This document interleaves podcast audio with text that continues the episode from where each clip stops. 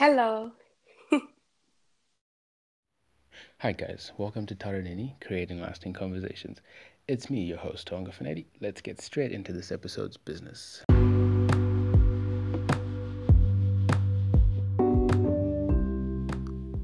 This right here is an episode that tries to make two large and seemingly different issues sit down at a round table and talk.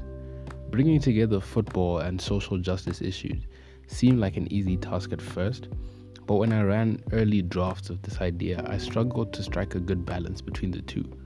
On one end, I risked going full on football and in an approach that would leave non sport enthusiasts wondering what the heck was happening. They would be swimming in a pool of cluelessness. On the other hand, I could go full on society tackling, then fail to draw a link back to the sporting world. But the more I looked at it, I realized sport and modern society are more interlinked than I had initially believed. What started off as a simple idea to discuss the wage gap between men's and women's football soon turned into a full blown social commentary on the world of sport and its effects on everything else. So, after having a complete episode that I was ready to publish, I went back to the drawing board and redid the whole thing with a fresh approach. Okay, here we go. In women's sport, we talk a lot about equal pay. The focus of the conversation is usually on how women make less than men. The unfairness of the disparity, despite the equal amount of work they put in, and how female athletes often have to work full time jobs on top of being full time athletes. The US women's soccer team has brought the conversation to the forefront over the last three years. After they won the World Cup in 2015, and I think they'll win it again this year, they're playing the final against Netherlands pretty soon. Anyway, it was revealed that the US women's team were paid a quarter of what the men earned. This was despite the women generating $20 million more than the men that year. The women's national team filed a wage discrimination act against the US and uh, in turn received a significant raise, increased game bonuses, improved, you know, benefits, better travel time, and whatever. And they got more financial aid for their players that were pregnant or adopting kids. But that was not enough. In March, the women's team filed a gender discrimination lawsuit against the US Soccer Federation. The media lasered in on the equal pay portion of the lawsuit but ignored other facets. Here's one issue in the lawsuit that is more important than equal pay the argument that the women's team is not marketed or promoted as much as the men, which leads to lower attendances and merchandise sales. Okay, there's systematic sexism in sports that leads to unequal pay, which starts with how women are marketed by their own leagues. Let's look at the women's NBA, right? Whose marketing budget makes it difficult for them to build a fan base and therefore revenue to support as athletes. The issue is not how women generate less revenue, thus, they should get less. The issue is how we give women less room to generate revenue. Then we use the fact that they don't generate revenue against them. Allow me to elaborate. If I have two kids that I'm teaching to play an instrument, let's say guitar, when I give one student a personal guitar and 10 hours of practice every week, then tell the other student that they can only use the guitar that I have at my house, thus limiting them to about two hours of practice every week. I've already begun a process of systematic discrimination. If one of those kids grows up to be the next Ed Sheeran and the other one struggles to get playing time at local bars, yes, they're doing the same job, but one will get paid less. When kid number two comes to me asking to get paid the same as kid number one because she's putting in the same effort and they're basically doing the same thing, if I dismiss kid number two by telling her that kid number one earns more because he brings more to the table, is that really fair? Is that really true? That's the position that we find ourselves in right now. Google search soccer and go to images. The first indication of the woman, of or any woman, comes up only on the eighth row of images. I did the same for basketball.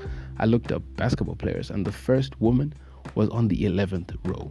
Now, bear in mind, this was on a desktop, so about 5 to 6 pictures per row means I had to scroll through over 55 pictures to see a female ball player. We don't care about women's sport. We don't care about the women's game. because we're being told not to care about it. There is a World Cup, a whole World Cup going on right now, but there's more focus on AFCON, the Copa America, and the CONCACAF Gold Cup, as opposed to a whole World Cup.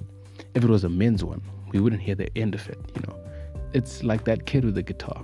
All the attention has been diverted to one end of the spectrum. Obviously, that end will succeed while the other is left malnourished. Brands remain reluctant. Uh, no, they remain, you know, reticent to embrace the opportunities of women's sport. In the most recent figures of you know how brands support sport, uh, the study of the market between 2011 and 2013, which found that female sports account for a mere 0.4% of total sports sponsorship. To put that into perspective, global sports sponsorship was worth over 106.8 billion over those 3 years, but just 427.2 million was spent on the women's sport. One of those kids will become Ed Sheeran, while the other one goes unnoticed. The fault is on neither of these kids. The fault is on me. The fault is on how society views sport. It really draws back to our culture. Our young girls are sheltered, they're painted as fragile. I mean, I get the obvious biological differences, but I'd like to believe that most of it is a mental prejudice. The girl is seen as a weak link in a team sport, therefore, she's given, she's, even if she's given the chance to prove herself, she then believes she's a weak link. And she's okay with it when the boys don't pass the ball to her, she's okay with it. She's okay with just standing at the back of the field, away from all the action. She'll never do as good as she could have done because of that cage that we have built holding her back. The cage is not only sport, it's academic. Who says girls can't be amazing at math and engineering? It's an art. Who says girls can't be the superhero who saves the day? Who says they can't be the super agent?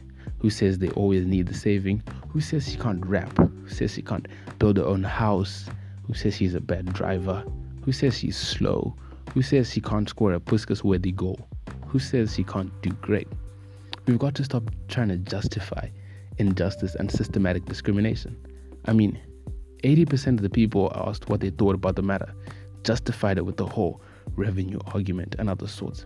I was on that train too, you know, citing attendance stats, shirt sales, and a plethora of other arguments. Only recently did I realize it's not about equal pay, it's about equal opportunity.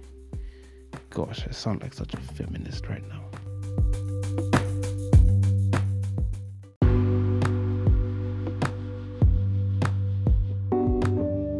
Okay, this is something that just came to me as an afterthought. I was watching the pre game interview for Sunday's World Cup final.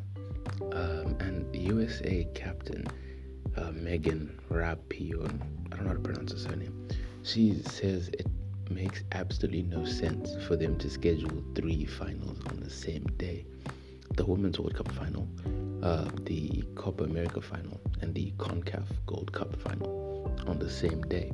She says World Cup final is cancel everything day, which is true. I mean, in the past, especially for for men's games, you know, there's games that are put like on their own, and there's like a week. It's just that game. The focus, the whole world focuses on that game. You have the World Cup final and the Champions League final, right? So, I mean, why would then they put the Women's World Cup final the same day as two other men's games? They just don't care, and you know, they then say, oh, they don't bring revenue. But how do you bring revenue if your biggest game of it happens once every four years? Your biggest game is put on the same day as two other games. I mean, it just goes to show the systematic discrimination, systematic sexism. I mean, it's there. Can't hide it, but can't justify it anymore. And uh, yeah. Anyway, special thanks goes to everyone who helped make this episode. Um, there's a lot of footage that was sent through that I didn't end up putting in the final cut, but best believe I used it to, you know, help me think.